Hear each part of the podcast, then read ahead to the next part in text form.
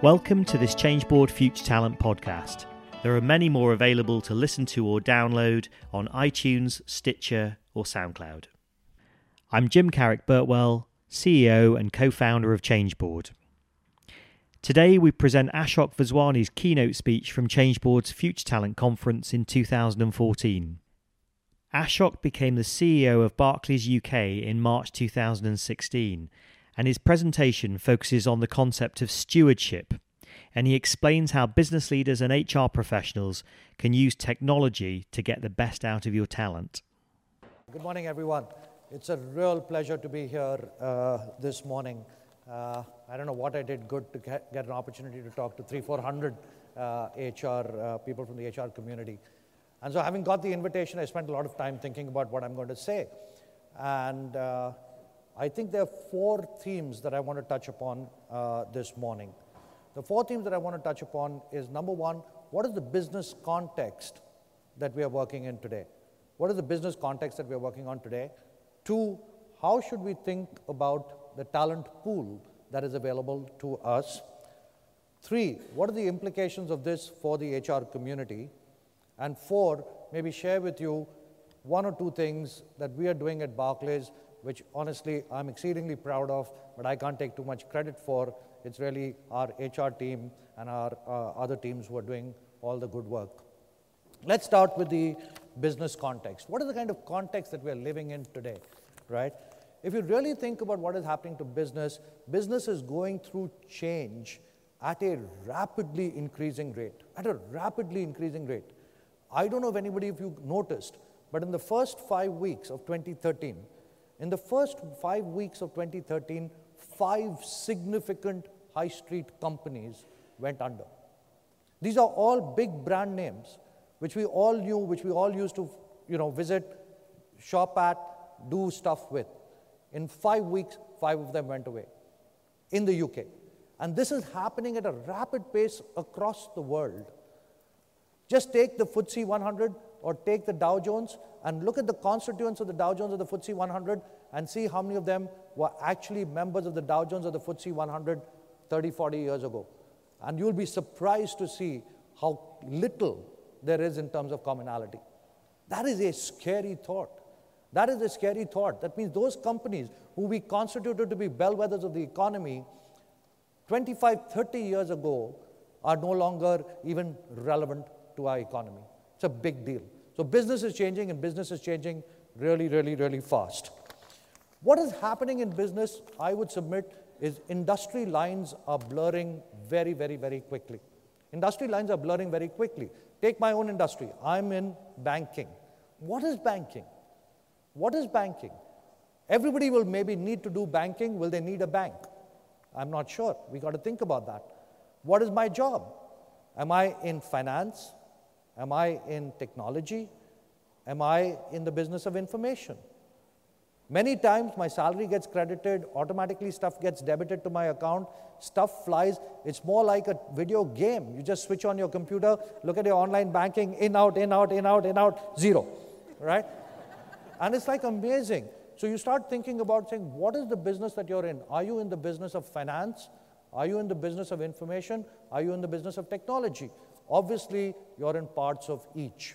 You're in parts of each, which means that other folks are looking to get into your industry pools. And if other people are looking to get into your industry pools, you've got to find ways of getting into their industry pools. You've got to identify ways of identifying new industry pools, and you have got to identify ways of delivering new revenues. Because if you don't do that, somebody out there sitting in a garage is waiting to eat your lunch. The third notion is of globality. Now, this is a very, you know, this is a very cliched kind of thing. A lot of people have talked about globality. I'd like to submit globality in a very different kind of way, right? My submission to you is the high street has moved. The high street has moved. It's no longer Regent Street, it's no longer Champs Elysees, it's no longer Madison Avenue in New York. The high street today is the iTunes store, the Android store, the Blackberry store, and stuff like that. Those avenues give you global distribution. Those stores are giving you global distribution. Distribution is not the problem. The problem is have you geared up to be able to deal with that? Can you gear up to actually cater to a global audience? So even if your company is not global, having a global mindset becomes really, really, really critical. Fourth element, society. Society is changing. Its needs and expectations are changing very, very, very rapidly. There was a time when I was growing up where businesses could define and say, our goal is to deliver a 20% return on equity, and that's all that mattered. That's why you had the large companies, conglomerates, which had businesses in every single thing. Today, society says no. Just making money for your shareholder, having one stakeholder and delivering money is not the way to go. You have to answer the question what happens if your company is not there today? How will societies change? How will people's lives change if your company does not exist? And so you've got to answer the question what are you doing for society? You have to take care of four or five stakeholders. Everybody talks about the fifth element, which is regulatory. Regulatory stuff has gone up. The reason regulatory stuff has gone up is because companies have not been able to take care of the issues of society. If you took care of the issues of society, by definition, the regulatory issues will be down. So think about it that way and think about the business context, therefore, in these five contexts, right? The first context is around relevancy. The second context we talked about is connectedness and industry lines blurring. Third context around globality. Fourth context around demands of society. And fifth context around the regulatory requirements. So, if that is the business context, if that is the business context, then what is the talent pool and how are we kind of thinking about the talent pool? This is actually an amazing time. This is an amazing time. In companies like ours and in many, many companies where, which you are represent, for the first time you have three, three distinct generations in the company. You have the baby boomers, you have Gen Y, and you have the millennials, right?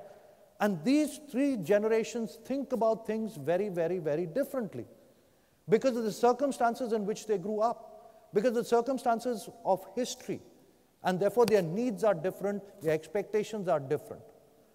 How do you, as the HR community, and how do we, as business leaders, take care of these three generations all sitting in one workplace? right? So let's go back to the five and say what, what does it mean, right? If you think about relevancy and the need to stay relevant, because that's if you're not relevant, you'll get wiped out. The most important thing is that your organization has to reflect society. If your organization and your team is not reflecting society, you're never going to be able to get a good understanding of what society and your customers and your prospects expect. If you continue to hire only one type of folks, you will get one type of answers. You need that diversification. It is no longer sufficient to talk about gender diversification. Gender diversification, honestly, is 1990. You've got to get ahead and say, does my workplace reflect the target customer or prospect that I'm going after? Is it all elements of society? Two, connectedness, right? de determining new industry pools and revenues. Look, the digital, the digital world is here. Whether we like it, we don't like it, the digital world is here. I would submit to you, this is a digital revolution, we are on day one. I would submit to you, we are on day one. I would also submit to you that whenever there have been such fundamental shifts in economic life, there has been a tremendous amount of social cost. Everybody understood what the social cost of the Industrial Revolution was. I grew up in India. I grew up in India where up to 1985, maybe even 1990, there was no notion of medical insurance. Think about the person who was 40 or 45 years old in 1990, suddenly has never grown up with medical insurance, today is 70 and does not get access to medical insurance. That generation just missed it. Right? There is a social cost, and it has to be our goal to make sure that that social cost is minimized. How do we make sure that in this digital revolution, we are not going to have the same social cost like we had in the Industrial Revolution and prior to that? Three, globality. Like I said, it's really about a mindset. It's about a mindset and it's going to demand, it's going to demand flexibility, it's going to demand openness, it's going to demand transparency. Even if you've not traveled, which is now getting more and more rare, the ability to open one's mind, open one's mind and look and see what's happening is becoming so evident. You cannot continue to be insular. It just doesn't exist. And therefore, we've got to treat for that. Society, we've got to deliver. We've got to keep answering the question if we were not there, what difference would it make to society? And if we can answer that question, that would give a purpose to our people, that would give a purpose to our organization, and by the way, it would help you with regulatory relationships. So we talked about, so we talked about the business context, we talked about the talent pool and how that is working. What does that mean for you? What does that mean for you as the HR community? What does that mean for you as the HR community? I would submit to you, in the first instance, you have to be able to define what is your employee value proposition. Why should a person come and work for you? Why should a person come and work for you? The good old days when, you know, I was a great company. By the way, you can come, you will get assured employment, you can spend 30, 35 years here, you'll get a pension and you can go home and everything will be good. You know what? Those days are just gone. Those are days that have just gone. Not because the employee won't do it and the employee doesn't want to do it. Honestly, I'm not sure you, as HR directors, want that to happen. I'm not sure that you want somebody to just spend 30, 35 years in your company. There will be folks who will kind of develop. There will be folks who are kind of doing really, really well. There will be people who will spend 25, 30 years in the company, but you don't want the vast majority of people doing that. So, this notion of I offer you a career of a lifetime, to my mind, is dead. So, we've got to define our employee value proposition. And the way at least we think about it is saying, hey, we know you're not going to spend a lifetime with us, but guess what? the period that you spend with us is going to be the most stimulating period of your career. The most stimulating period of your career. And how do you make that period that you spend with us the most stimulating period of your career? Right? And that may lead you to think about things differently. That may lead you to move, move someplace else, define it. But the time that you spend with us, we promise you, it will be the most stimulating period of your career. Which leads to this other notion, which leads to this other notion, which I got as advice uh, many, many years ago, right, which I thought was very good, but I think I should even frame it in the context of the HR director. Honestly, you never own a job. You never own a job. You rent a job. You never own a job, you rent a job. And I think that's really, really important from many, many, many perspectives. But it's particularly important from a values, uh, from a values lens, from a stewardship perspective. I am doing my job today. I will do it for a couple of years, five, seven, however long. My job has to be that whatever I inherit compared to whatever I give over, what I give over is in a much, much, much better situation than what I inherit. By the way, there's no fixed things. It's not that what I inherit is bad. Life is changing too quickly. If I don't change what I inherit, I'm not going to be relevant any longer. We talked about the business context. And therefore, how am I a steward? How am I a steward for the company? How am I a steward for my business? How am I making sure that the job I inherit compared to the job that I give over, the job I give over is in a much, much, much better situation than the job I kind of gave over? Which therefore means that the HR community has to start learning how, how to define these jobs, how to define success, how to define how they're going to you know, compensate people, reward people, recognize people, in particularly different ways. Which also leads to believe, which also leads me to believe that the HR community has to define what are my talent pools, where are these talent pools coming from, and by the way, how do I manage inflow, also manage outflow. And how do I manage outflow in such a way that you create ambassadors for the company? Ambassadors for the company. How do I make impressions on people who interact with me in the workplace, which are so fundamental that when the person kind of goes away, the person feels, yes, this company, Barclays in my case, has made a huge impact on me, and I am truly grateful to Barclays. And by the way, Barclays gave me a, the, the most stimulating experience of my lifetime. So, with that, then let me go to two programs which I'm really, really, really proud of, want to share with you. The first is our life skills program. Now, Kirsty Mackey, who's at the back of this room, she'll be on a panel this afternoon and hopefully she'll tell you more. But fundamentally, if you keep everything I said in mind, you'll get to know why life skills is so important and so fundamental to what we're trying to get done. What we're really saying with life skills is that there is a significant societal need. There's a significant societal need to help people move from the school place to the workplace. There are over a million people in this country who are neither in training nor in education. There are many, many, many people who do not go and do not have privileged lives or privileged families like you and I have. We owe it to them. We owe it to them not only for them, we owe it for the country, we owe it for our company, we owe it for these economies to be able to get, get them into a good place. And therefore, the Life Skills program talks about three elements money skills, work skills, and people skills. Right? How do we train people and give them the exposure, give them the role models to actually make a difference? As part of this program, we've launched an apprenticeship program. Our HR community has done a fantastic job. We've got 2,000 apprentices from very, very, very different backgrounds from where we normally recruit. These guys have done exceptionally well. These guys get paid full like anybody else. They graduate from the program. If they're really good, they get into Barclays like anybody else. And then they're on a regular track as anybody else. It's amazing where all, and these are not just cashier jobs in our branches and stuff like that. These are jobs in technology, these are jobs in the corporate bank, these are jobs in the investment bank. Right? And these guys have done really, really, really well. Because if you give people the opportunity, people will take the opportunity. Right? And there are a whole bunch of issues. This is not an easy program to execute because there are a whole bunch of issues that come along and there are very, very difficult decisions that have to be taken place, but we are determined to get there. Not only are we determined to get there for Barclays, we don't call it Barclays, we call it life skills. And the reason we call it life skills is because we want to encourage other companies, corporates, small businesses to come into this program with us. This is a societal issue. Let's not waste a lot of time and energy and money building infrastructure. Let's talk about how we can leverage infrastructure, right? And in the afternoon, when Kirsty is up on a panel, please ask her how we can do that. There are lots of companies who've joined us. We are very excited about companies joining us and would love to have a conversation with anybody else in the room.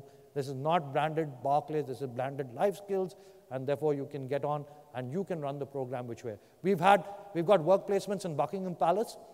We had a work placement with Nick Hurd, the MP, right? We had somebody spend time in the football, in, in, uh, in a couple of football clubs.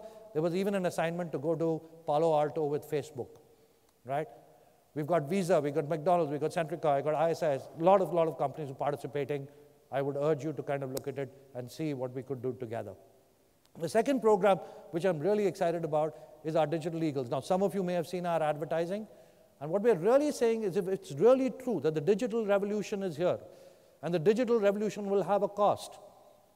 And that it is our goal not to leave anyone behind and reduce that social cost, then there has to be a way, there has to be a way that we can help people get on to the right side of the digital divide. Right? And whether that is a kid in school who's helping, who wants to get onto the workplace and needs those digital skills, whether it is somebody who's maybe not as tech savvy like I am, right? I need the help. I need the help, and therefore I can go to a digital eagle, help me. Technology is very intuitive. Technology is very intuitive. If you teach me, I can get it. I will do it. Whether it's the ad- adults, right, the grandparent who's looking just to Skype or FaceTime the grandkids, the ability to just set it up very easily, or given the fact that our society, our society is an aging society, the fastest growing age segment in our society is the plus 60 age segment. Miraculously, miraculously at age 40, you start wearing glasses. Miraculously, by the time you get to my age, 50 plus, it's very, very hard to go into a hotel bathroom and figure out which is shampoo and conditioner without the glasses. right? And so, miraculously, at 65, 70, 75, 80, other disabilities kind of show up. Whether those are disabilities of mobility, whether those are disabilities of hearing, sight, speech, technology exists. And technology for the sake of technology is okay, it's interesting. But technology that makes people's lives easier is awesome, is awesome. And we owe it to society to really use that technology to make a difference, right? And the Digital Eagle program just, just does that, right? We have about 8,000 digital eagles uh, in the UK. We have about 15,000 digital eagles all across Barclays doing a wonderful, wonderful, wonderful job right? So happy to talk about this to anybody else and, you know, uh, hold the conversation. One final thought, one final thought. If you even believe 15 or 20 or 25% of what I just said, If you believe just 15 or 25% of what I just said, look, the responsibility lies on you. The responsibility lies on you. In a business like ours, and I would submit actually in any business, the only real asset, the only real asset is the human mind. The only real asset is the human mind. Now, have you got the wherewithal to find those human minds who are going to power your business for tomorrow? Because if you're not, then you run the risk of in the next 10, 15, 20 years of your business not being relevant, of your business maybe not even existing, right? That is the fundamental issue. And this is not an HR issue. This is actually not only an HR issue, it's a business issue. And that's why it is so important that we spend time and effort on this issue. Thank you. Thank you so much for giving me this opportunity. Okay. Thank you for listening to this Changeboard Future Talent podcast. To register for your place at this year's Future Talent Conference on March the 22nd in London, where we'll explore the theme Skills to Thrive in the Fourth Industrial Revolution, visit ftconference.changeboard.com.